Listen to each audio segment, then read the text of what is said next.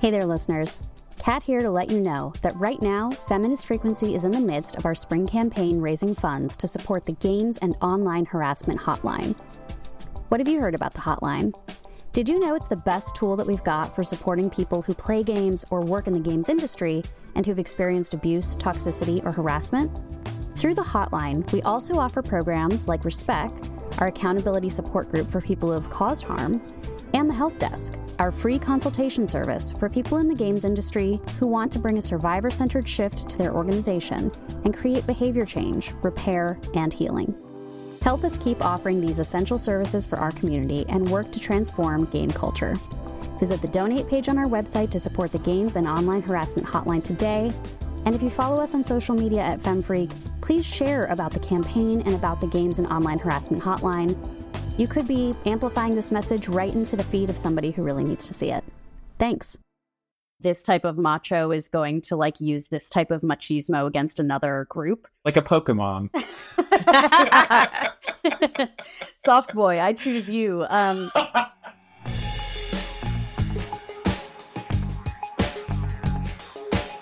Welcome to Feminist Frequency Radio presents Machos Fully Loaded.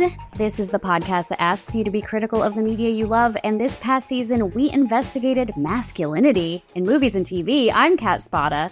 Bet you thought you saw The Last of Me, but I'm back. I'm AC Lamberty. Also joining us today, Anita Sarkeesian is back for a bonus episode to weigh in on our macho season. Monsters. 100% pure adrenaline. Weapons. Your move, creep. Dominance. Ain't don't hurt. Machos. The only place you're gonna go is the hospital. I will be right back. And in particular, I'm excited to sidebar about Patrick Swayze. Like, let's go. Should we just start there?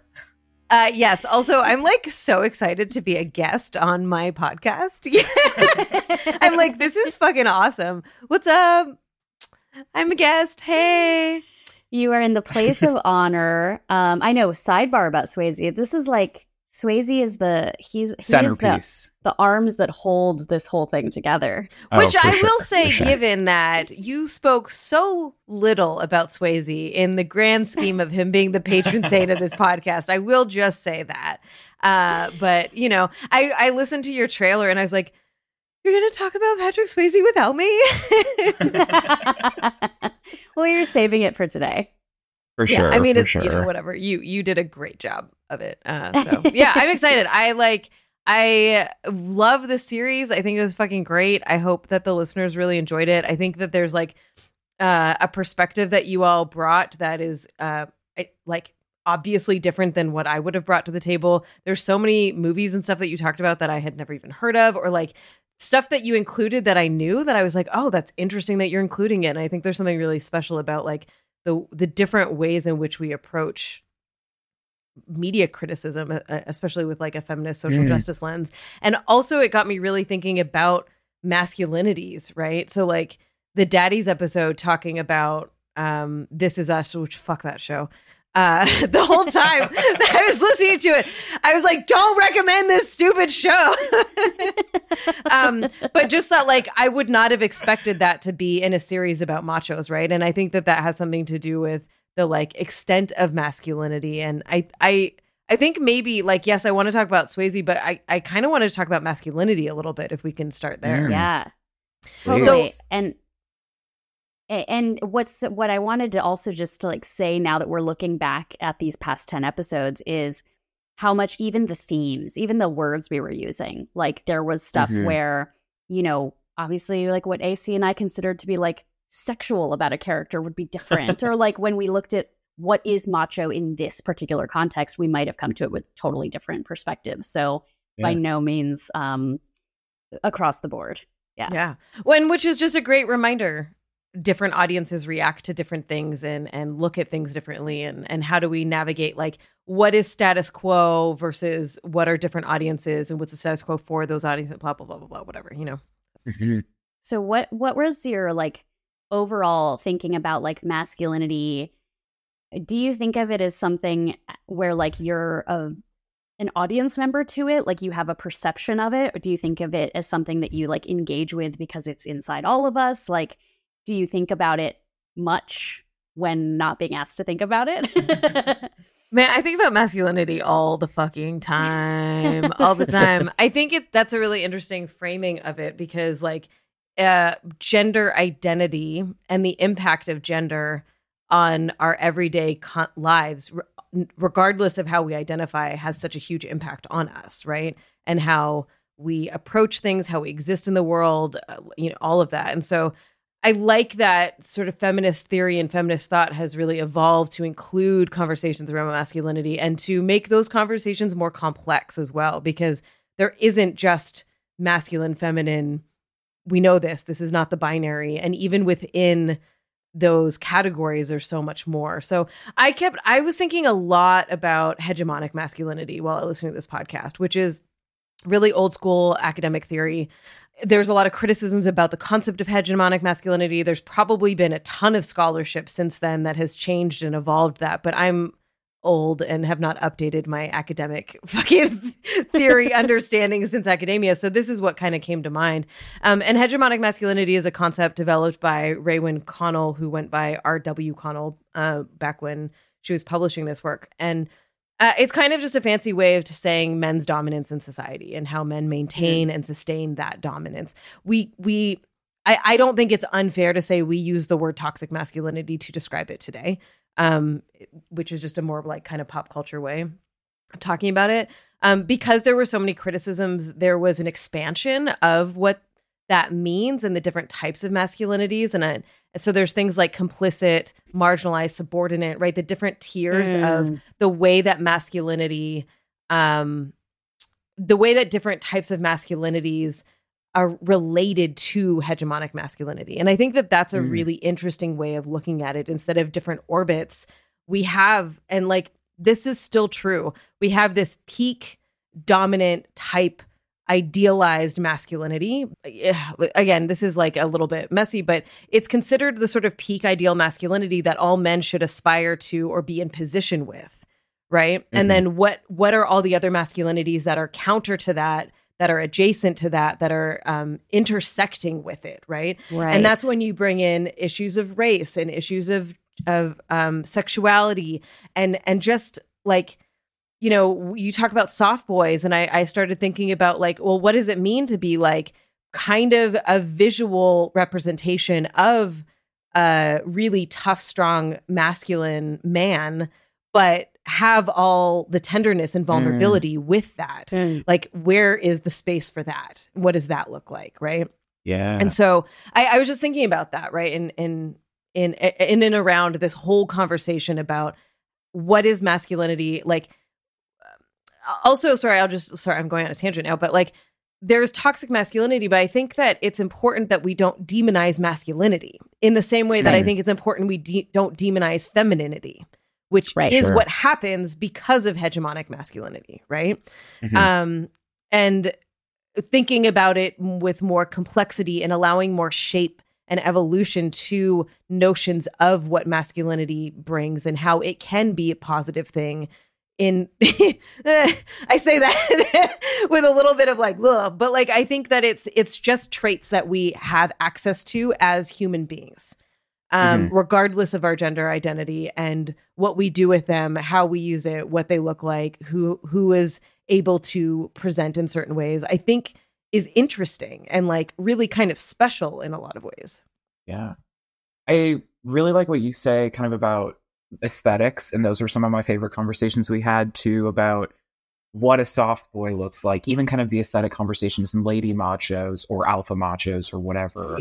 Um and it's it's so interesting like listening to you talk about like you know maybe somebody who looks like an alpha macho but is rejecting like the values of hegemonic masculinity.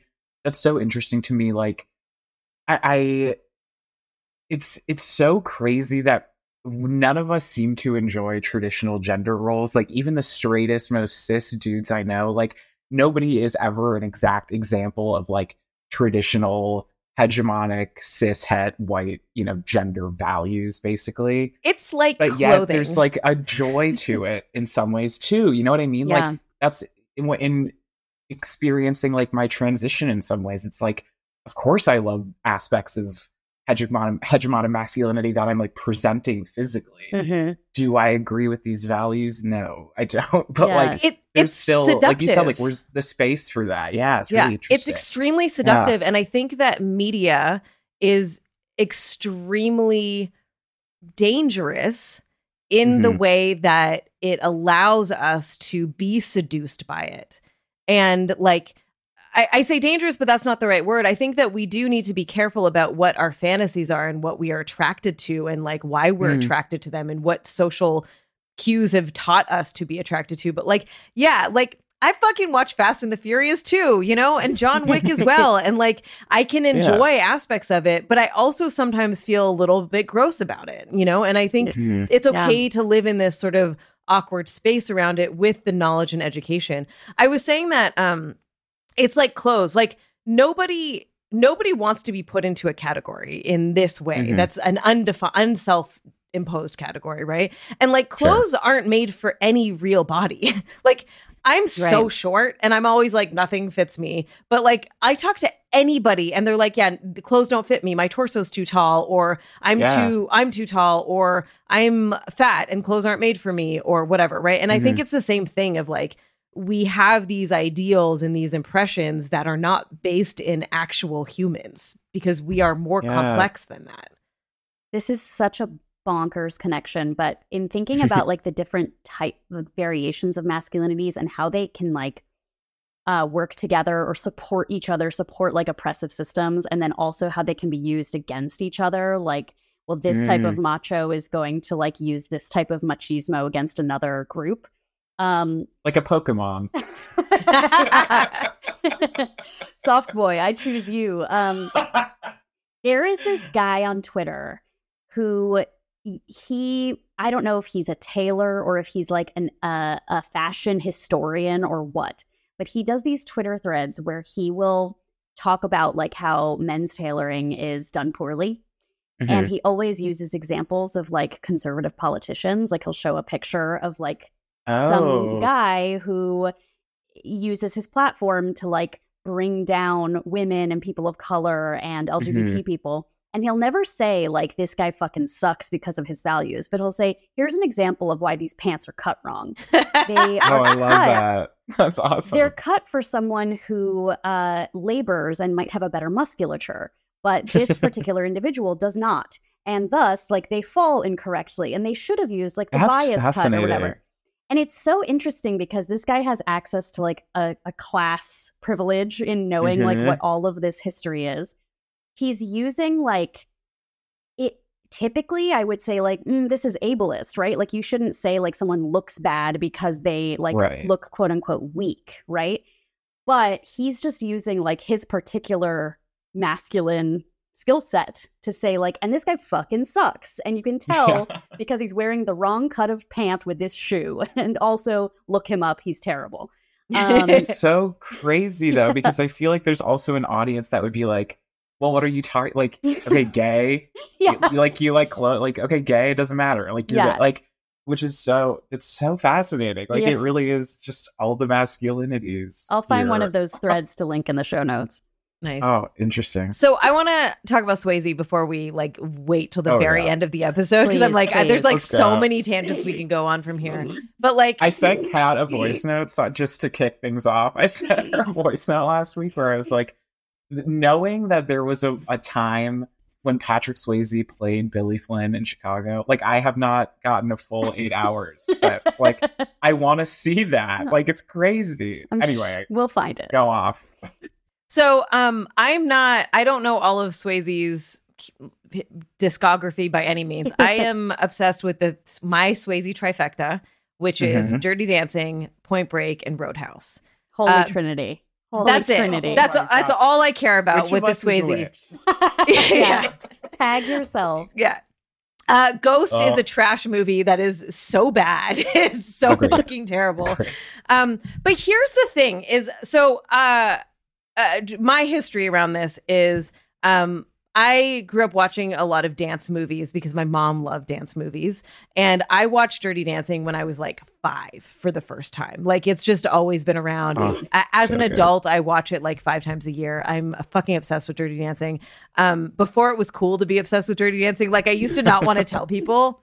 And then I watched it like as a as an aware adult um and was like this is actually like kind of progressive. Like there's a Yeah. lot of progressive shit in this. And so i started to like really own it and be like no you need to go back and watch this fucking movie because it's actually great. And there's all of these like social justice dance movies that are like about class or race and they're like kind of superficial or whatever but i think there's something interesting about dance movies being a vehicle for these kinds of Yeah. stories. So you know swayze was clearly a formative part of my sexual identity growing up i mean his arms like His just arms. His arms. just i don't know what else to say but i Alternative thesis to my The Outsiders. Yeah. Uh, But- in episode one. I think, like, I don't because these movies are such comfort movies for me. Um, I don't want to do what I'm about to do, uh, but I will because you be critical of the media you love, right? Right. Um, he's he doesn't play like good people, you know, like he's Mm. kind of a dick. And if you like read about the history of making Dirty Dancing, like him and Jennifer Grey did not get along. There are scenes in that movie that are supposed to be like, you know, like like the scene where they're doing the little dance number in the Yes. montage and he's Yeah. like tickling her and he's getting mad and she's like can't keep a straight face like that was real that wasn't the movie right and they just kept it in because it worked uh, Yeah. so like he was he's he's a fucking macho you know i think the allure of swayze is also part of the problem uh Mm. and that i'm trying to talk about here where it's like there is this fantasy that I think um, girls are raised with in terms of uh, the heteronormative r- relationship,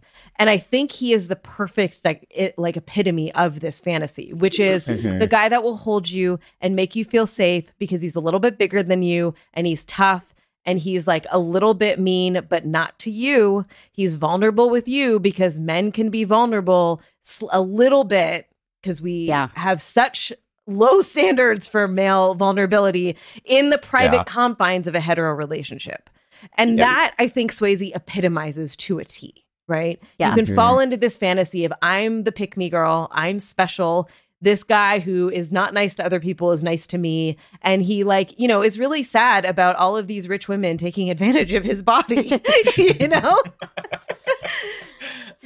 so the, this like tough yet vulnerable space that he lives in i think is is really like kind of a problem but also extremely fucking hot like i don't know what to say about it. And like we are so uh i think that we are taught and and for, for good reason though is to be attracted to some of that vulnerability. And i think patrick swayze as an Mhm. actor has that. He really has that. Like him bodhi and point break is so such a fucking incredible character that i don't think a lot of actors could possibly have pulled No. off no. the like the oh, the nuance of this person and like the ups and downs and the like the the complexity of you know and like he's magnetic on film oh, so true. I think that the the class part is also really entwined with this. And like we Mm. talked a little bit about it here and there, but it's entwined like just, you know,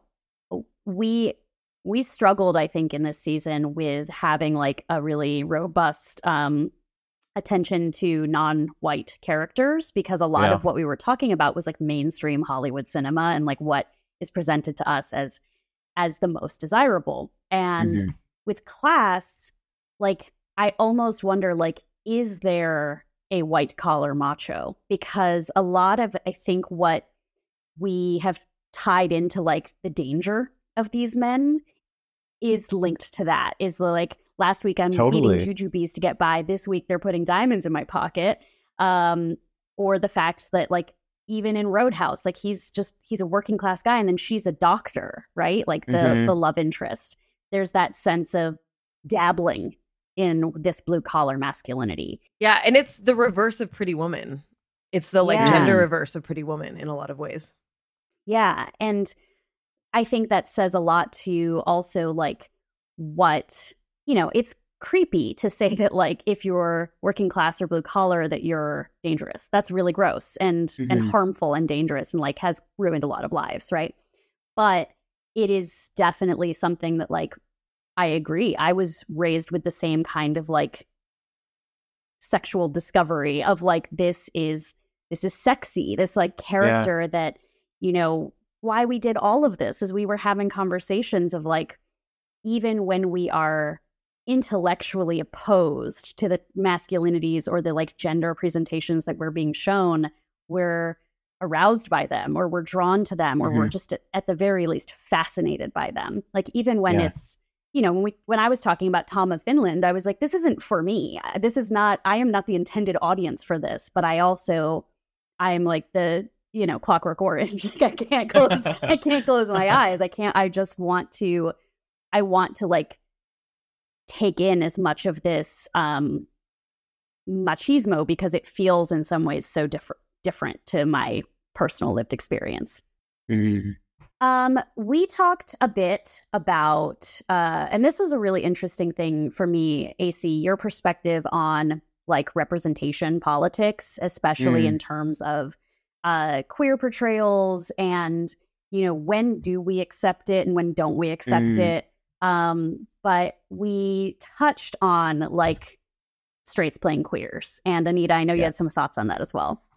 Yeah. I was thinking about it because um in the episode you both were like, bah, fuck, I don't fuck this conversation about whether straights can play queers, right? And I was like, well, Sounds right. you know, I don't know if I'm that dismissive of this. Um, I in in uh, I did a series called That Time When, and in uh, we talked about Ellen and how how important her coming out was in the history of media representation. Um, and there's a whole section of that episode that got cut uh, that didn't make it because it was just whatever. And and in that I talked about like this issue a little bit of how like I think it's still important. Um, so let me go back a little bit. You talk about Brokeback Mountain a lot. Mhm. Groundbreaking film. Uh, frustratingly groundbreaking. It's straight people taking a trip down queer lane. You know, Right. and like regardless of whether the film is great or not, like that's still what's happening. And so you you you get these these and and I, Kat, I also like everyone's fucking gay, right? Everyone's a little bit gay. I'm just like I fully agree with that. So I'm gonna just put that aside for the point of this of like sort of dominant culture conversation. But Yeah. like these people um in the films that were made in the 90s and 2000s before we got more mainstream queer representation, um, they're celebrated for their bravery of playing a queer person and Yeah. showing queer stories, and it makes me want to vomit. Like, fuck you. You know, like that you you you took a risk in your career to be to pretend to be gay. Like it's it's incredibly patronizing and gross to me. Um and you know, it's I think that this is changing. I think more queer folks are able to tell their own stories. I think we are getting better representation and more nuanced representation of queer folks. Um, but like, it's not, you know, you look at Dallas Buyers Club and Jared Leto playing a trans woman, and like, it's not just that Jared Leto, a cis white dude, played a trans woman. It's that he was a fucking piece of shit about it, on top Right. of the Mhm. fact that he shouldn't have played it. Like when he won the Oscar for it, he talked about not the the like challenges of being trans and how we should be more supportive of trans folks as um, cis people, but that he had to wax his whole body, and how Ugh. hard was that for him? So Mhm. I I I did want to just drop that in here of being like, there's still a lot of this shit that's like orbiting Hollywood and media cinema in general, and while I want us to absolutely recognize the growth and change in the media landscape, like it's not we're still we're still teetering on the people who get to make the decisions about what are the Mhm. acceptable queer stories and who are the acceptable queers to be able to tell them um, is still Mhm. aggressively gate kept, you know? Yeah. I for some reason I don't know if I'm able to like articulate this in a way that's uh like coherent, but for some reason I feel different about trans actors playing trans characters than I do about cis queer people playing cis queer roles. I don't know if they're like cis like think cis straight people playing cis oh yeah queer roles. yes. yeah yeah yeah.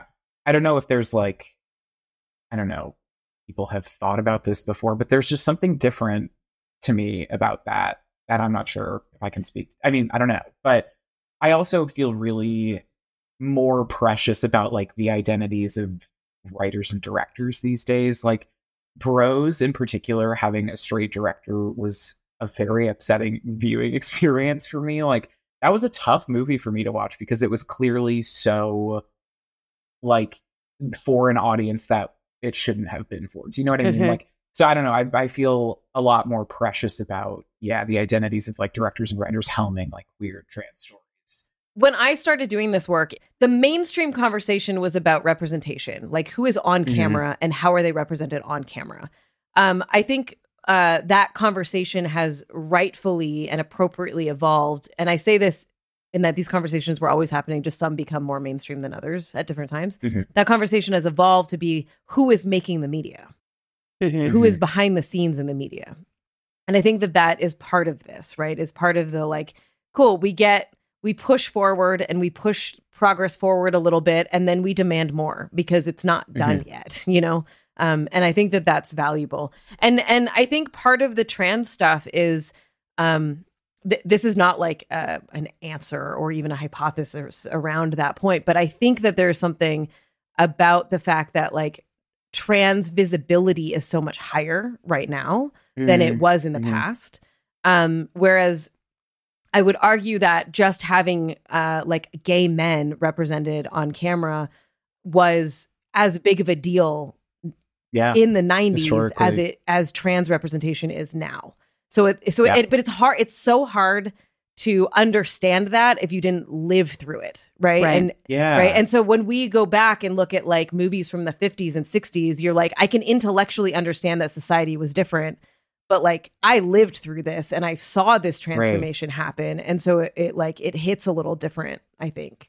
I was like, when I was a young queer, like we, you know, you had we had the internet, but it wasn't like social media internet. And like you had like the lesbian bookstore in the town a few like few towns over and that was kind of the only thing and maybe one queer bar but you know i was underage so they were hard to sneak into. So like it just the the access is very different and the representation and the the seeing more identities represented to people who didn't have access to that i think is huge and different. Um and so we're demanding more right we're demanding more Yeah. from our filmmakers One thing I observe when we talk about uh, who like straight actors playing queer roles is that I do think it's very different based on men and women. Mm. And like I wonder if that's partially because like in our current society we we accept that like or we seem to accept a thing that may or may not be true, which is like women having more fluidity of like sexuality and men being like like there I think there is a concept of like there's no such thing as a 100% heterosexual woman whereas like yeah. we definitely accept there are 100% sec- heterosexual men. And I wonder if that's part of the reason why, like, I do think that the queer community, like, welcomes our Rachel Weisz's and our Cate Blanchetts and, like, these women Mm. who regularly play queer roles, but as far as we know, don't have any personal queer identity. But with men, I think it, it seems like a lot more stark because Mm. if you take this big risk and play a gay character, then it's like, well, we're always going to wonder. We're always going to wonder about Jake Gyllenhaal. Like, surely he's, you know, bisexual, as if that even exists. Um, Mhm. You know, JK, obviously. Um, but like, I do think that that's something that's very gendered because um, I don't know if it's just because like men need to be marketable in a certain way that's different from how women need to be. Like, um, I think Kristen Stewart is a really interesting example Mhm. of like an openly queer woman who can play different roles, but like, um, I don't know. Like, I I think of the Rachel Weisz Cate Blanchett thing is like she's like a pet of the queer community. like, oh, and like and we have her, like kind of.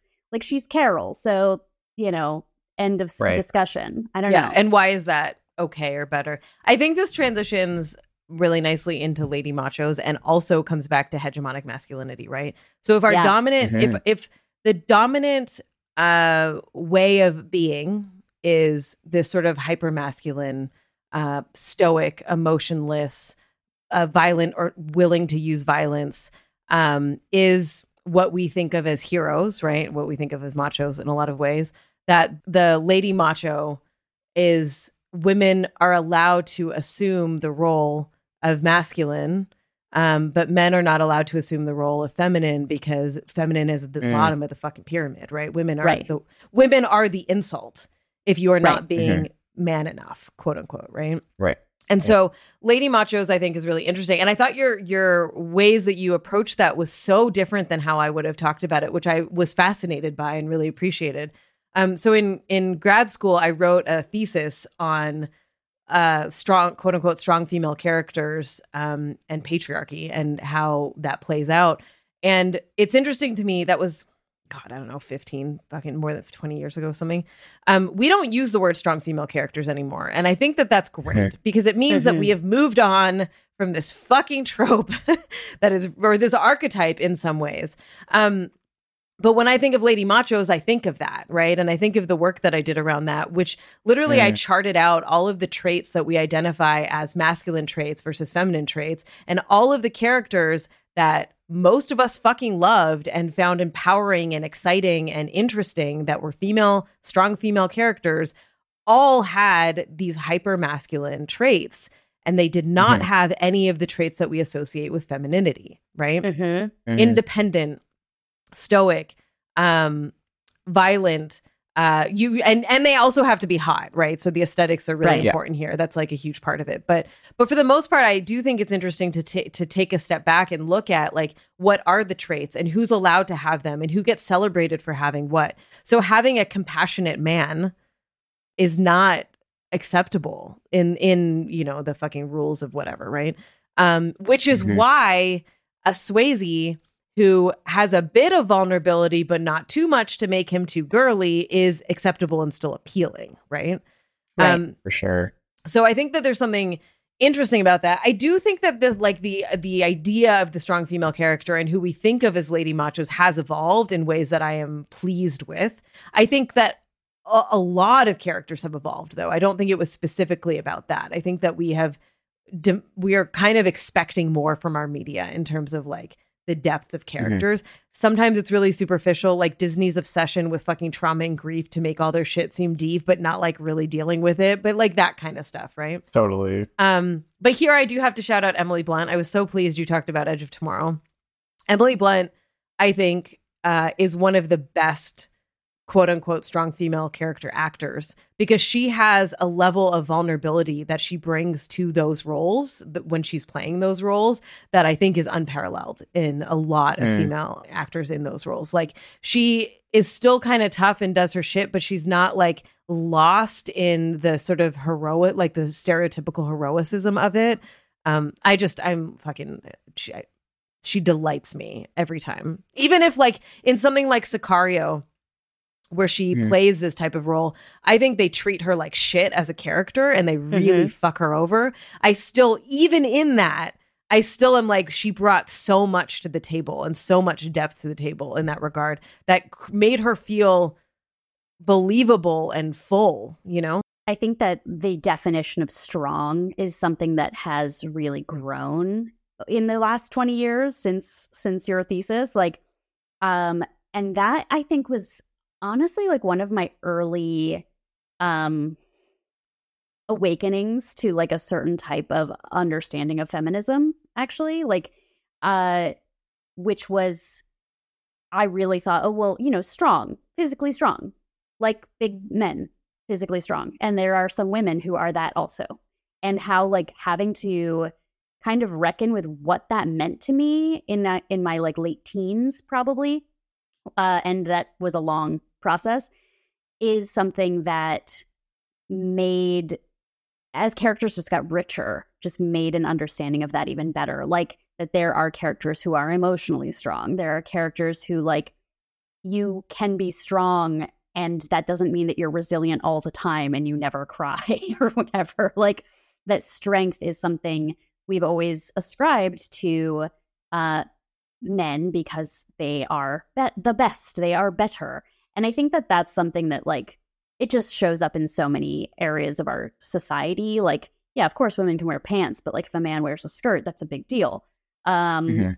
The you know now women can join the workforce, but men don't have to lower themselves to like take care of the you know kin keeping and household responsibilities because that's women's Mhm. work. Um, so I'm hopeful that uh, you know I think that's that's why. Sorry, not hopeful. I'm not hopeful about anything. Um, I think it's important to say like why we're talking about masculinity and why we're not s- talking about it because it sucks. We're talking about it because like the patriarchy is harmful to everyone and that by uplifting like we can uplift femininity and we can also talk about masculinity like in a way that is uh complete to some Well, extent. I think also for me, the goal is to recognize that all humans, regardless of any identity, uh, or let's just stick with gender, but um, have all like a the full range of traits that all humans have available to them, right? with some caveats. Uh, but yeah. So the goal for me is to disattach that from gender, right? That like anyone of any gender can be an aggressive piece of shit, and anyone of any gender can be vulnerable and compassionate and caring. And that as a society, we redesignate what we value, right? That some traits we will value more than other traits, and that our media can then reflect those traits to help promote those values, right? uh, that's why I've that's why I care so much about media. Is I think the media is one of the big pillars that teaches us what to value, right? So if we Mhm. all of a sudden have media that overwhelmingly supports, uh, or or at the end of the day says compassion and empathy and care is paramount, and that's what we should strive for that would transform the way that we engage as a society. And that's not to say that characters need to be fucking perfect. That's just to say that like the struggle of it is. Like in the Daddies episode you talk about um the the difference between Mrs. Doubtfire and School of Rock and how one of them Mhm. is like a personal transformation and growth outside of the the box that uh he thought he was in versus a I just got what I wanted at the end of the day. I didn't change. I didn't grow. I didn't develop. I just got the thing. Yeah. And I think that that's a big difference in care in when we talk about character development and talking about the values that we want to promote. You know, Yeah. Okay, so feel free. We can jump back if you have a hard no to this, but like, is this the moment where we talk about Ted Lasso? Which, yeah. Wait, I don't. Do you have a history with Ted Lasso? Uh, I I have feelings and thoughts, but I'm excited to hear. yeah. Okay. I did put it in here. I did make it in my notes. So, uh, my very brief history is I was so fucking obsessed with season one of Ted Lasso that I watched it six times. I threw a fucking season two watch party that was lovely. Kat came to it. It was amazing. Oh, that's um, sweet. I did a TED talk about Ted Lasso's masculinity. Whoa. I was like, this show is groundbreaking. cracked the code. Mhm. And then it lost it. It lost it so hard, Hard. so hard that I couldn't like. I was so devastated that I couldn't talk about it. People would bring it up around me, and I was like, I, I just like, I don't know what happened. I became so emotional that I couldn't even like address Yeah. it. That's why Kat's kind of like, I don't know, can we? So whatever. We don't. This is not going to be the Ted Lasso podcast. I'm not. Whatever. Season three. Whatever. Um. Also, that is my take as well. Yeah. Like season one, great, so fun. I don't.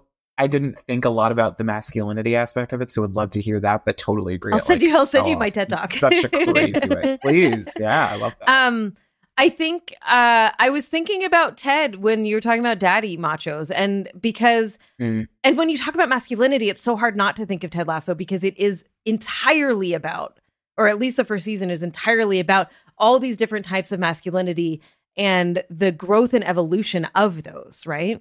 Um, Yeah. Yeah. And so when we talk about bodies versus personalities, like Ted is this Mm. like fucking southern dude with a mustache that's like into sports or whatever, and Yeah. is just like really kind and compassionate and caring. And he's not only a dad, he's a dad to the whole fucking team, right? Yeah. And and the Mhm. growth and evolution of that. And you look at someone like Jamie, who's just such a fucking playboy and piece of shit, and not willing to like listen to anyone or hear anyone outside of his own orbit. And Roy being like, I was like you, now fucking listen to me. And going the complete Right. opposite of Ted in that way and not getting anywhere, right? But eventually, right? And so I, I think that there's some really interesting vulnerability uh, growth and exploration of different types of masculinity in the show, and and that's changed over time. Whatever, we don't have to get go through all of that, but um, I'm afraid I, I am going to have to weigh in on season three, but a hold, a hold for a moment. yeah, no, I'm done. I haven't watched a single frame. the reason I brought it up is what you just said about like characters don't have to be perfect, but we can value like compassion and care and several things like across the board from from athletes to mothers to dorks or whatever.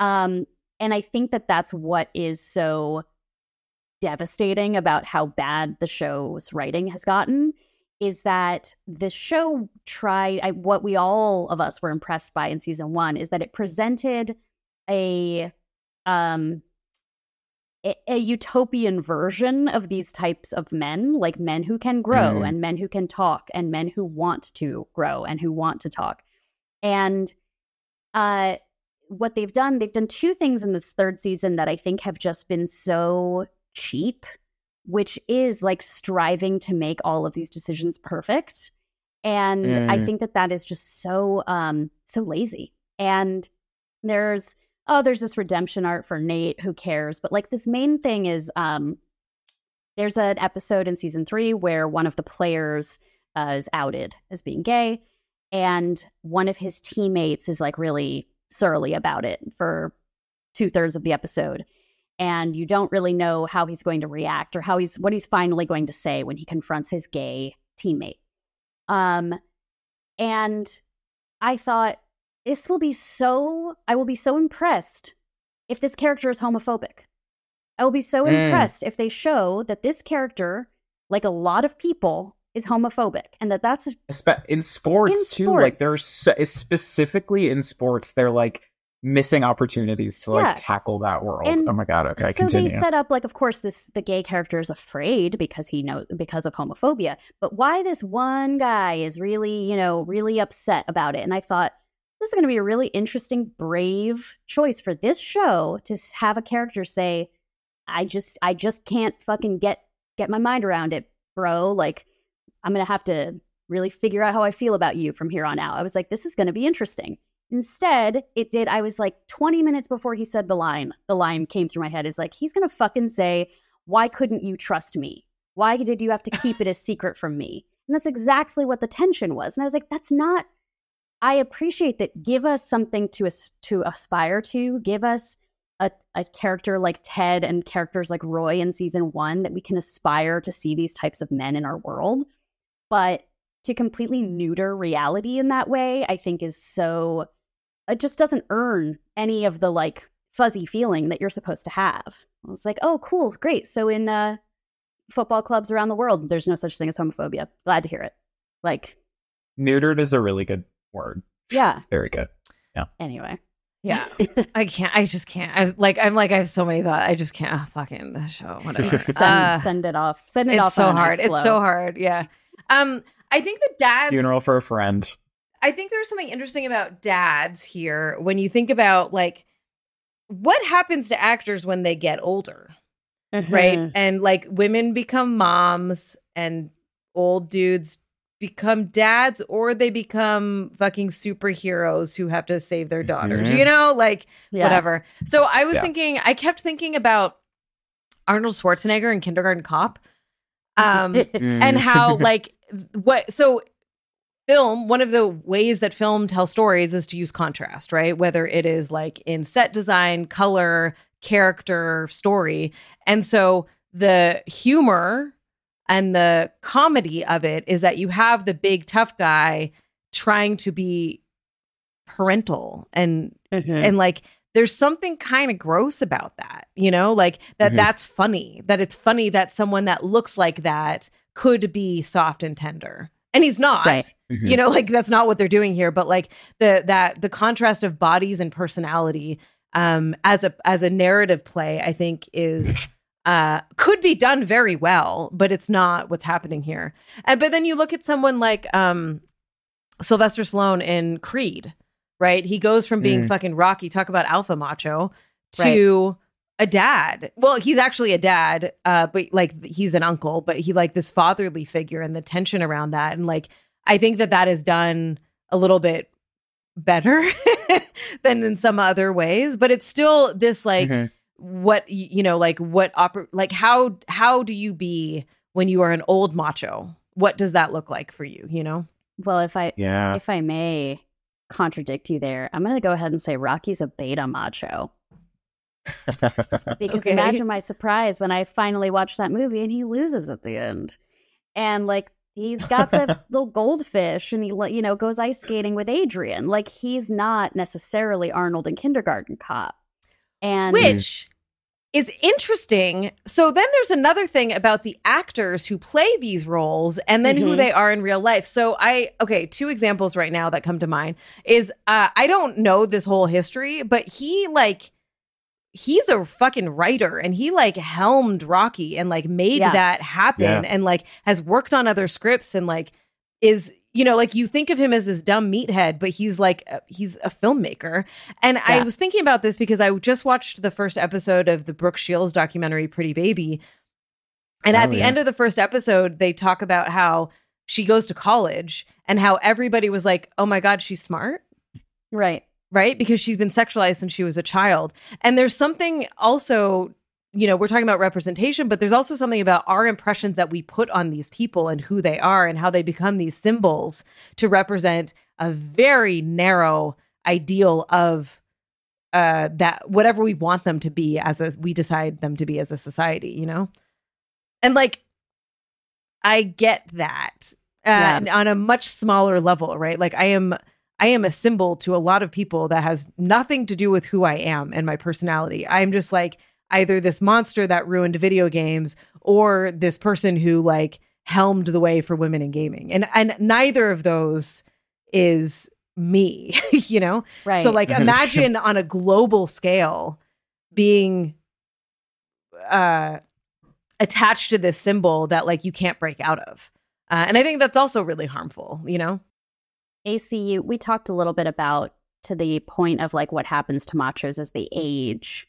And I really haven't cracked the nut of like uh Tom Cruise and Keanu Reeves being roughly the same age. Yeah, you when you all called that out, I was like, "Holy fuck!" I don't know why that Yeah. feels weird, So but it feels weird. weird, right? it feels weird and they both have this kind of like i don't know transcendent ability that is like a little scary to behold i don't know but it, it really seems like they kind of i don't know escape having to play dads Right. basically All I can think of with Tom Cruise and there is the physicality there too i think he he's got the the War of the Worlds. yeah And like that's like a daddy saves his daughter from the alien invasion, I guess. But like yeah I still I was like I can't what's interesting about all of these too is like what is fatherhood is um is like protecting them from danger or keeping them in Mhm. line because children are little, you know, rascals. What we aren't seeing a lot of except in freaking Dewey Finn in School of Rock i'm like is school of rock kind of like the perfect text but go on is is nurturing. yeah That's not like what we're seeing in fatherhood. That's from that's from others. totally but like actually not just keeping them in line or protecting them from danger but actually being like i am here to help you grow as little people with hearts you know yeah Yeah, and I, you know, I the sort of soft boys, like. I don't know what to say. I like I had at the whole time I was listening to that episode, I had this feeling that I can't quite articulate about my frustration with soft boys. Uh, That's how I felt You know, too. like- you know? it's so weird. and it, and it goes back to this like i'm gonna keep coming back to this like we assign gendered we assign certain human traits a gender and with soft boys it's like they have to look a certain way they have to act a certain way and then they're queer coded Mhm. Right. and like and that's it or they can only get certain roles or whatever a lot to ask of a boy. yeah, yeah. And like, like you know, I you look at people can change out of that. I think that men uh, have more ability to transform their uh, public persona. So you look at someone like Leonardo DiCaprio, who is absolutely Mm. a fucking like soft boy, teen Oh, boy, you know, like Yeah. fully, and he is not Totally. as an adult. Like he didn't. He's like grown way the fuck out of that, you know. Um, Yeah. But I think there's something. the evolution of the pussy posse could be its own its own limited series. An Yeah. investigative report. but I think that they're I you know like why am I more frustrated that soft boys get categorized into the category that they're in than I do about alphas getting categorized into the category they're in? And I think it has to do with the Mm. closeness to femininity, quote unquote, and my personal frustration with patriarchy being like femininity is bad. Um, Mhm. versus like alphas, it's easier to be like, well, you're the problem. Clarifying question. Is it a frustration for both of you? Because I, I almost suspect that you have a different answer to this. Is it a frustration with these characters because of how like I'm I'm frustrated on their behalf that they've been pigeonholed in this way? Or is it like I'm frustrated by these characters because they get to have all the benefits of being men without the like hardships of being women, but is respected in a certain way? Like I feel like those could be two different directions for frustration. Yeah, you know, actually, I don't know if my frustration is either. I think it, it might fall closer to the latter, but like, it is so. I find the soft boy category so specific about appearance in a way that there is like less fluidity there to the point where I'm like, well, this is this becomes exclusionary to in a way that I like. Where is is there space for like soft boy like you your your notes here anita like fat or larger bodied people disabled people people of color trans guys who are like kind of inherently infantilized especially by certain like parts of the queer community like i it just seems so i don't know it activates me in a personal way too or it's just like messy and kind of Mm. annoying that it feels particularly exclusionary to to all kinds of men you know what i mean Yeah, yeah, totally. Um, I I I kept thinking of Tom Holland. Yeah. Fucking, I would say Tom Holland's also patron saint of this kind of For sure. podcast in some way. That you you brought up the Yeah. lip sync, um, the Yeah, it- Umbrella. singing the rain umbrella lip sync, which is like one of the best things that's ever been made. And there's something uh to me about Tom Holland that like he can play like I don't give a fuck about Spider Man. He, I, I will always watch the Spider Man movies because I think there's something so magnetic about Yeah. how he plays that role, and I just find him so captivating because he's definitely soft boy, but like teetering on the brink a little bit, you Yeah. know? Because he's also a Mm. macho who dances. Yeah, He was a he was a Billy Elliot before he was Spider Man. yeah, like Um, extremely talented. But there's something very uh, engaging about him. But yeah, there's something. You're right. It is very. um it, it is so tied to visuals, right? And like how like can we? I don't know. I wrote positive masculinity, positive femininity. I don't fucking know what that note was. It was like after I listened to the episode, but I, I'm thinking about that like uh how do we like separate out our our ideals around like is this good or bad right and and make Right. that a little more complicated um but you know also like i would put like jared leto and fucking uh claire danes from you know My like so-called he's Yeah. life. Yeah. yeah like i was thinking about him with teen machos and um yeah i don't know i don't know where i'm going there, I, don't- sorry i feel so like unprepared but something about soft boys i find really hard to like nail down and like grapple with and and it it's frustrating to me yeah There is one human individual that we never talked about on this series that it's occurring to me in this episode, like how much he's relevant to every co- one of these conversations, and that is wait can i guess please. okay um Tom let me look at our Hiddleston. episodes No, Ooh, that's a good guess. I was going to say Timothée Chalamet, but he is definitely not all. no. This Jonathan Taylor Thomas. I was thinking about him he too. was a cartoon. stop you there. It is one six foot five individual, Lee Pace, Lee Pace. Oh, because yeah. dad. he played a trans woman in Soldier's Girl. Oh, did he? Um, I Oh, I forgot that. about that. he was Shame. a uh he's been cagey to closeted about his sexuality for like a lot of his earlier years of his career um ultimate soft boy in pushing daisies in a way that like the fact that he could not make physical contact with his love interest like led to both like a heightened sexuality i think for me as a viewer um but Yearning. The, the yearning. yearning the yearning but Mm. also like he was He was so alpha in harm *Halt and Catch Fire*. Alpha and Halt and Catch Fire, but also like wasn't he a chaotic bisexual? Um, Oh. he has played like a Marvel Marvel villain, and then like in recent years he's like an insta thought, and I, you know, just like posting feet pics and like you know, He was literally just like kind of a kind of just like a hot, sexy guy in Bodies, Bodies, Bodies last Yeah. year. Like he was on set for two days and called Also, it. I know we are not allowed to speak of this horrible show, but The Foundation. I yeah, I was thinking about that. Like I Oh. watched like two episodes of it, but he so plays bad. like he plays this this like alpha Shh. being, right? Like the most he's supposed to be the best specimen or whatever on this Ugh. planet or space station. Yeah. I don't know. You know, I I keep thinking about race in relation to this, uh, like Ebony's comment, Yeah. and just the fact that like most of these characters are not uh people are not men of color, and like you know, what Mhm. about someone like Steven Yeun? Like, Mhm. does where does he fall Mm. into some of this? Um, I I was thinking of um Moonlight as well. Yes. um like Yeah.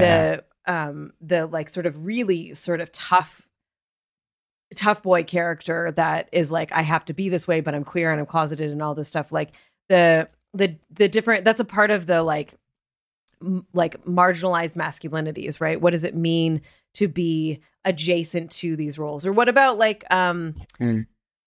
uh you know, if you are like a, a physically large black man, you are a hundred percent typecast into like the alpha role. But like, are you the sidekick alpha or do you get to be your own alpha? You Mm. know, like yeah. if there's like a um not Nick Cage, what's uh, Luke Cage? Um oh yeah. Oh, You know, like Colton? I'm totally blanking on his name. Yeah. Um that like uh, and Mike and also the the lightning one there's just all there's like um i watched a few seasons of that um like what yeah and what does that masculinity look like? Do they get to be as do they get to be as complex as these characters? Not saying that all these characters are complex you know like what is the limitations that are imposed on them and what can they be? Do they get to be the love interest? Like idris elba you know like has he Yeah. sort of transcended in some ways the the constraints around a- attractiveness or or like desirability um the rock is also which you talked about um a quintessential example of the like well he can be whoever the audience wants him to be and that's why he's so palatable and like the problems with that right? The Yeah. ethnically quote unquote ethnically ambiguous characters are people who can be whoever the audience wants them to be you know? Moonlight is is such a wonderful capsule of a lot of different types of masculinities. You think, um, obviously, Mahershala Ali like gets a lot of attention for that father figure that he plays and how complicated that role is, um, and that we get to see masculinity like used as armor for this character and for for the main character. Um, and like I rem- I was thinking about that one when going into the Machos Who Love Machos episode. Mhm. And I think what I wasn't prepared to talk about was how much like that main character shied away from sexuality um, and was afraid of it because of his own self preservation. But like, yeah, if anybody has listened to this and hasn't watched Moonlight, please rectify that. Uh, Michael B. Jordan, I think, is Yeah. a really interesting example too. That I think is in many of these categories, and that like has been allowed Yeah. space too, um, in terms of what masculinity, like a, a more variety of masculinity, but still like black man in Hollywood. You know, like Mm-hmm. Yep. there's still so many limitations there. So, um, I, I don't. So this is another one that I'm like, I don't have like fully formed thoughts about this, but at some point I wrote a note listening to the season writing what I wrote what makes a sexy movie. And I was like, what did Mm. I mean by that? And Mm. I, I was thinking about how like I was thinking about this recently too, about like what films are sexy, how subjective is that versus not subjective, and how much like, you know, you're talking about how like the Marvel movies are just sexless. Like Yeah. they're not horny Yeah. in any way whatsoever. Um and you know, w- there's something I'm sure there's lots written about this somewhere, but there's something about the mainstreaming of bodies and sexuality and this very specific type of sexuality um becoming more accessible both in music and film and what have you uh, porn being extremely accessible that like it's just not as exciting anymore and like they're Mm. not they're like there's not as many creative ways that sexuality is shown and like Mm. uh the first movie that came to mind when i was thinking about like a sexy movie was um portrait of a lady on fire you know where you're just like there and that's like Yeah. extremely sensual and like s- sweet and caring and whatever and like it's not like that's you know whatever uh, i also rewatched the secretary recently which would also probably be in a Oh. category but i also like was really frustrated and kind of pissed off with that movie and its Mm. representation of bdsm um, because apparently Yeah. all bdsm in mainstream-ish films is all people who have trauma so you could only Right. like Yeah. to you're only kinky sexually if you're doing it because you're deeply traumatized and i'm like you all go fuck yourselves you know and it's like all 24 7 like yeah Right. it's, yeah completely it's yeah, all crazy. lifestyle uh and you're just like Yeah. that's not can we have more kink representation please in our Yeah. media um but we'll say james spader macho who fucks a lot a lot yeah while we have more sexual representation, there is a little more sexual liber like liberation. It's kind of all the same shit, right? Like it is still Yeah. fairly like the same types of representation and where it's you had brought this up of like these 80s movies with all these fucking machos were so subtextually like homoerotic like in just like Yeah. the friendship like top gun and fucking point break and um you know like they just were Just the- oozing this the like throbbing veiny Yeah. arms in uh in Yeah. Just yeah. yeah there was something to it and we've like lost that like things have been kind of sanitized as Yeah. they become more explicit and um i don't know there's something i'm sure i have no doubt that many an article has been written about this I don't know if this makes sense, but I'm going to say it anyway. When I think of Point Break and Top Gun and like the kind of homoerotic subtext and stuff, it for me when I see those movies, I'm like, these men are obsessed with each other as men. Like they are obsessed with one another's expressions of masculinity. Like they want to embody kind of the same modes of masculinity or or really are attracted to that about one another, which I love about those movies. I think that's like the most interesting part, like how each man takes an interest in masculinity both for themselves and for like the other men that they're interacting with. I certainly think that's the case in Point Break. That's crazy. Well, I think Um, this opens up to a very valid criticism Anita has of our discussion of the Fast and Furious franchise, which is oh sure. obsession like can a man be obsessed with another man and it not be homoerotic i think is a question that i do Mm. not have the answer to um because like my experience with all of these men is like somehow personally homoerotic like, like somehow in my viewing of like the rock or jason statham like i am also a man watching it and It's- like yeah it's big lesbians obsessed with gay porn energy you know yeah there's this like something yeah that's that's a thing if y'all didn't know that uh but in the like in these movies like it really there's so much like i don't think in these movies they ever say like you're a pussy but they're like saying Mm. it in a way where it's all they think about is like is my Yeah. dick bigger than yours and i think Yep. that what we didn't talk about anita i want to give you um some time which is to like how much how like hateful all of that language really is Yeah, Mm. you know, like I uh, I've watched all of Fast and Furious. I watched some of the movies a few times. Uh, I watched them in chronological order to the canon, not Yes. not to the release dates. Um, and you know, I like cars and I like racing. You know, like it's hard not to get sucked into this. I what would Fast and the Furious look like if it was made with the same kind of energy as a Top Gun or a Point Break? Right? It's Mm. just it's not. It's not Mhm. that. And you have Yeah. like you know so you have like Vin Diesel and The Rock like standing there with their arms like they have to walk with their arms like outside their bodies because their muscles are too big and then they're like aligned next to each other like trying to walk through doorways and shit, you know?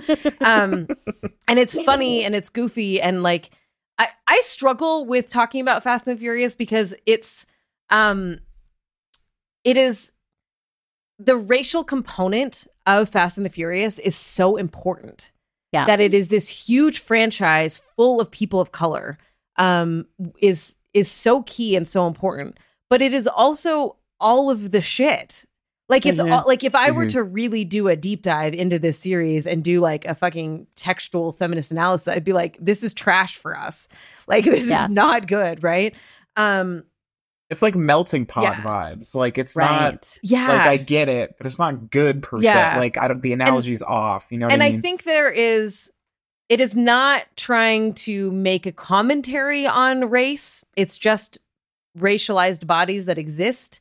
Uh, it's not trying to make any social commentary at all. It's supposed I mean, they go to fucking space, you know? Like it is just it is it is an absurd ridiculous like you talked about the like punching the fucking vault thing with your bare hand you know like come on the save or whatever um and there's something fun and goofy Incredible. about that right? Right.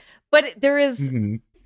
um the the ludacris and tyrese who are um like co- like com, com like they're uh the the oh my god what's They're- the word i'm They're comedic relief. Comic their relief. comedic relief and their comedic relief is very sexualized right? It's all about like i'm a Mm. man and i like pussy you know? Like yeah. did you know? Did you know that? And there's a racial element to that in the way that they talk For about it right? In the way that they behave in in the way that it's like very stereotypically scripted.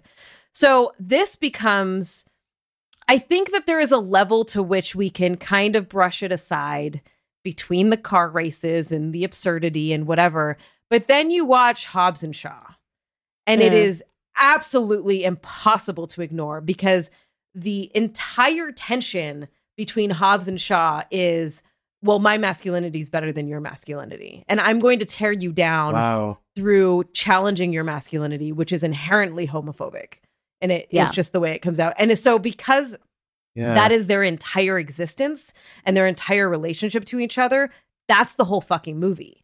There's nothing else between them. Um and it's exhausting. Like it's just truly exhausting. The only good thing about that movie is the fucking transformer motorcycle. That thing that like changes Hell and then yeah. folds sideways is fucking great. But um but yeah like i i think that that's a real struggle with the with the fast and the furious franchise. Like it's just it's devoid. It's it like it's just a fun romp but it like is it is that okay? I don't know. You know it's like john wick is aesthetically amazing. Like it is it is such a fun world to be in. The choreography like i go back and i just watch scenes So of the cool. choreography that i like remember and want to you know whatever. But it is like extremely aggressively violent. And the fact that we are seduced by that and that we think that that's like cool is that okay? I don't fucking know. If it's if it's the the dominant thing that we're engaging with and that we're seduced by around masculinity like that's kind of that becomes a problem right? So i don't know. I'm i'm conflicted about how we engage with these franchises without saying that they shouldn't exist or that we can't enjoy them you know Yeah. Well, and I think that that we mm-hmm. touched a little bit on it with Alpha Machos, but like when or Sylvester Stallone, like when the featured actor is also like creatively responsible or or has a lot of like producerial say, I think that also like skews a lot of these out of like being able to analyze them like it makes our uh, it's uh it increases the challenge of trying to like analyze them as media critics because you can't watch Top Gun Maverick without like thinking about Tom Cruise as a human being. You can't really figure out what the Fast and the Furious could have been if not for Vin Diesel's involvement behind the scenes. Um, and so much of it is kind of like, yeah, I bet that there could have been conversations with like, so these Brazilian guys always speak Portuguese, everyone else speaks English, but like these guys never learned it. Is that what happened? Like, is that a comment because they're from the favela? Like, these two Mm. black men are like the only, like these two like black, not like ethnically ambiguous men are the ones who can be Mm. like, I bet I can get her number and you can't. Like very school, you know, schoolyard. Um, but that we can't that can't happen because it's like it just exists in like this is Vin Diesel's world and we're just Yeah. living in it. And I want to believe that Uh, there is a world where you can make a fucking ridiculous, goofy, absurd franchise like Fast and the Furious and just not have that shit in it. Right. You know, Mhm. like I want to believe that it's not it's not the cost of having something so insane, you know? Debs.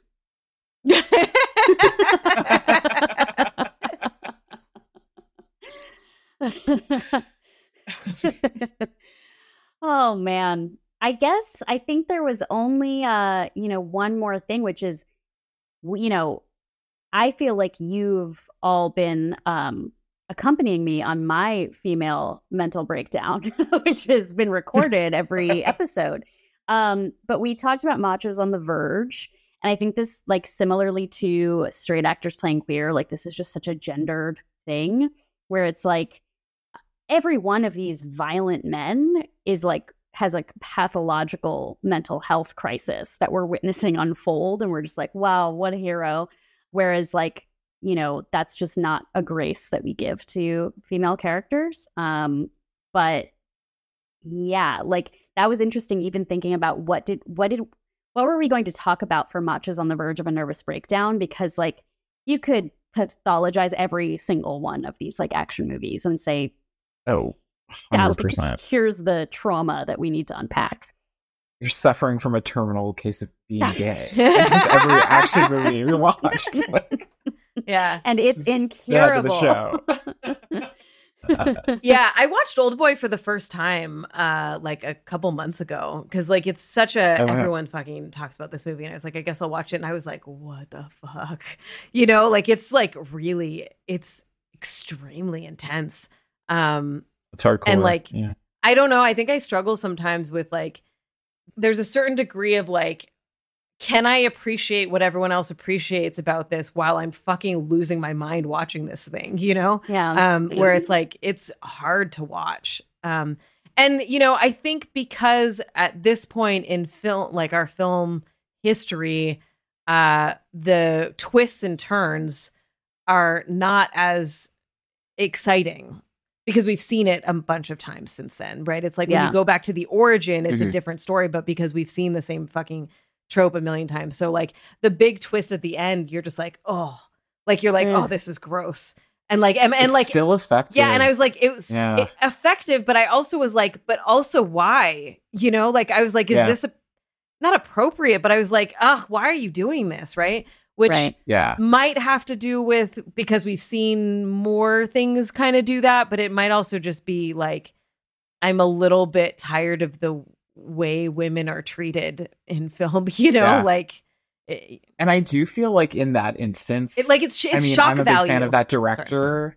Yes, it's it really is just like let's kind of yeah be it's like is there are you making a up. okay great this we got here are you making a point like do you have Yeah. something to say or do you just want to shock us and when i feel like you're just trying just to like shock further us torture. i get frustrated and i'm not saying that this movie is Mhm. doing one or the other i don't really uh, i don't think i can speak to that but it i i i think that that's when i get frustrated of like what is your fucking Mhm. point you know um so Yeah. in the brooke shields documentary the director of pretty baby um refuses to talk about I, and I've only seen the press that is included in the documentary. I have watched Pretty Baby, which is extremely hard to watch. Um and uh it's about a, a child um sex worker, an underage child sex Mm. worker. Um and it shows child nudity. Like it's very explicit in what it's doing. And they're like, it's art Wow. and it's tasteful and da da da. And I'm like, okay, but it's still fucking hard to watch, you know? And the Yeah. the director refuses to be like, I made the movie. I don't need to comment on the movie as well. You can Mm. see what I did. Yeah. Um, and so there's a little bit of like, well, yes, let the audience take what they want to take, and like we can all analyze things and take what we need from them at different points in our life. But there's also a little bit of like, yeah, and this is also really fucking intense, and maybe give us a little bit of insight into Yeah. like your purpose, or like, does the film uh, like the ambiguity of the film? I don't know. I don't think lends itself to uh, value plus in society. You know, if you're not actually Yeah. like making a fucking point. For sure. So I feel don't that. know. That's my high horse. It's interesting to ask that question of a lot of these topics, um, which is like, are you doing this for shock value versus like, are you doing this because it makes the movie better or like advances the story? It doesn't have to advance the story, but I think like, for example, like a great sex scene doesn't have to advance the story, but it can advance how we understand the characters or like it can be an Yeah. aesthetic um, benefit or bonus to the movie. But like that question, I think I think we've probably all seen movies with sex scenes that just was like, this is just gratuitous. Like it's not Top Gun Maverick. quote unquote sex scene, by the way. But like, yeah, no, truly, that's like it's like okay, right. And like, thanks. you know, when Vin Diesel like catches a car flying through the air, it's like, oh, are you trying to shock me? Like it worked because that was awesome, I guess. You know, like but I think you could ask that about like violence. You could ask that about sex. You could ask that about like twisted, you know, like from the twisted mind of Park Chan Wook. like, you know, it's um I think it's almost like that pornography question, like you know it when you see it. Um of Mhm. like there are so like the the handmaiden is that is that the same Mm. filmmaker? Yep. Like I thought some of the sex scenes in that were unnecessary, but that they Mhm. were the point of the movie. And Yeah. so I think you so know what I too. I, could talk about that movie. Like, yeah, for sure. I was like, he's he's wacky with it. yeah, you it was like you're getting wacky with this. okay, I don't know why this particular conversation made me think of this, but Jeff Goldblum. Ex- Mm. Go on. So okay, so I okay, this is such a fucking leap. I was thinking about how like you you're talking about character development and how you can use certain things for character development and how I find the movies that are just plot kind of boring, but it's also why the Fast and the Furious and John Wick and those movies they're all plot, right? But like very Yeah. loosely held Yep. together plot with like scenes, you know? yeah. Um, so then I went to The Fly I, and Cronenberg. I don't, don't know, don't know why, but I feel like Cronenberg Love like Cronenberg. has a point in his films. You know, in a way, Yeah, like they're, they are shocking, but there's a fucking point that he's he's like. It's clear that he's trying to get this across, whether you agree, don't agree, Yes. whatever. And I I value that. Uh, I value that a lot. And so then I just went to The Fly, Yeah. and then I was like, oh, Jeff Goldblum. He is someone who is like in pop culture for years. He he himself is fucking weird. Like yeah, his masculinity is a, a a little more complex, I think, in relation to how you're breaking down machos. Um. Anyways, I don't think we need to waste time with it. It just came up because I was thinking of Cronenberg. Well, I will say I love Cronenberg. I feel that's that makes a ton of sense to me, and I do feel that way about again James Spader and Crash. You know what I mean? Like he's a fucking weirdo, and there's so much gratuitous sex and violence in that, but that is it's making such a point about sex in the body and whatever. Yeah, like have Um, something to fucking say. Yeah, you know? I find James Spader hard to categorize too. Anita, Weird. please write a book about Canadian sexuality. Oh my fuck? god. I feel like there is something about Cronenberg and like there's something And his Okay, son. Oh my god! think- And don't even get that movie. Dude, just go to therapy, man. That How movie was of these- fully that movie was fully like I've got daddy issues and need to go to therapy. yeah. yeah, how many of these Yeah. movies could have been avoided by some What- What's the meme? It's like men will literally make a whole ass movie instead of going to therapy. yeah. oh my god, that would be a great podcast. Mm, I love that. Perhaps a future season of Feminist Frequency. Yeah.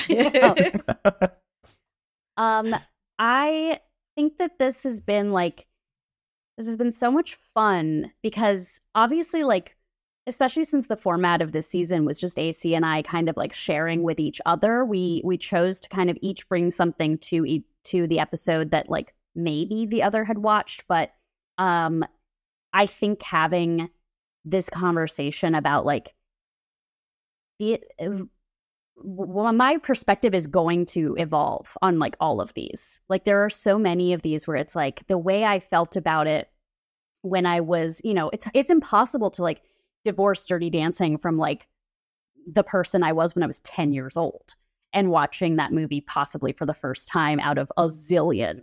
Um, but like how it just changes as we change and as like society changes. And when you start to watch something and think like, wow, can you believe? Am I ever gonna watch this and think, can you believe it used to be like that? it's like who knows? But um, but I'm so glad that we that we got to Yeah, go back I- and look at all, all with you. It makes me think of um Walter Chaw's point around like movies biologically imprint on us. Mm. Um and how over time we change so our ways that we engage with films change and uh things will hit us in different ways um than it's the plot of have, you know? existence. Fuck. um and i think that that's really important to remember as we're going through like i was a huge buffy fan and i watched that show a million times and there one of my viewings years later there was an entire plot point that i saw completely differently because i was at a different point in my life and i was like holy fuck it wasn't this it was this this whole time you know? And it, i don't know Angel. uh neither. It was um fucking what's his face? The military guy.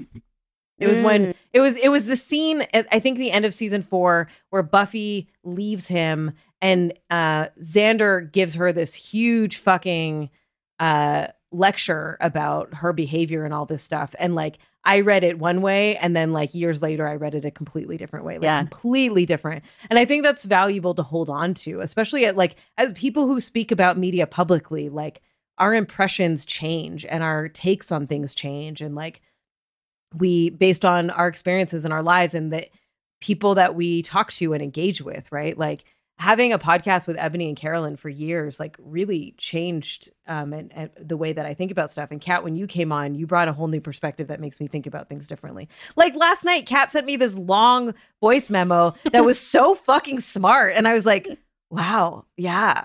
You know i was like yeah i didn't think about that. that. that's great. You know and i val- i value that. And i also want to hold grace for all of us as we also change and grow in terms of how we look at things you know? Yeah, you're going to text me about Pretty Baby I'm, while I'm driving. Then I'm going to send you a voice memo. I loved it yeah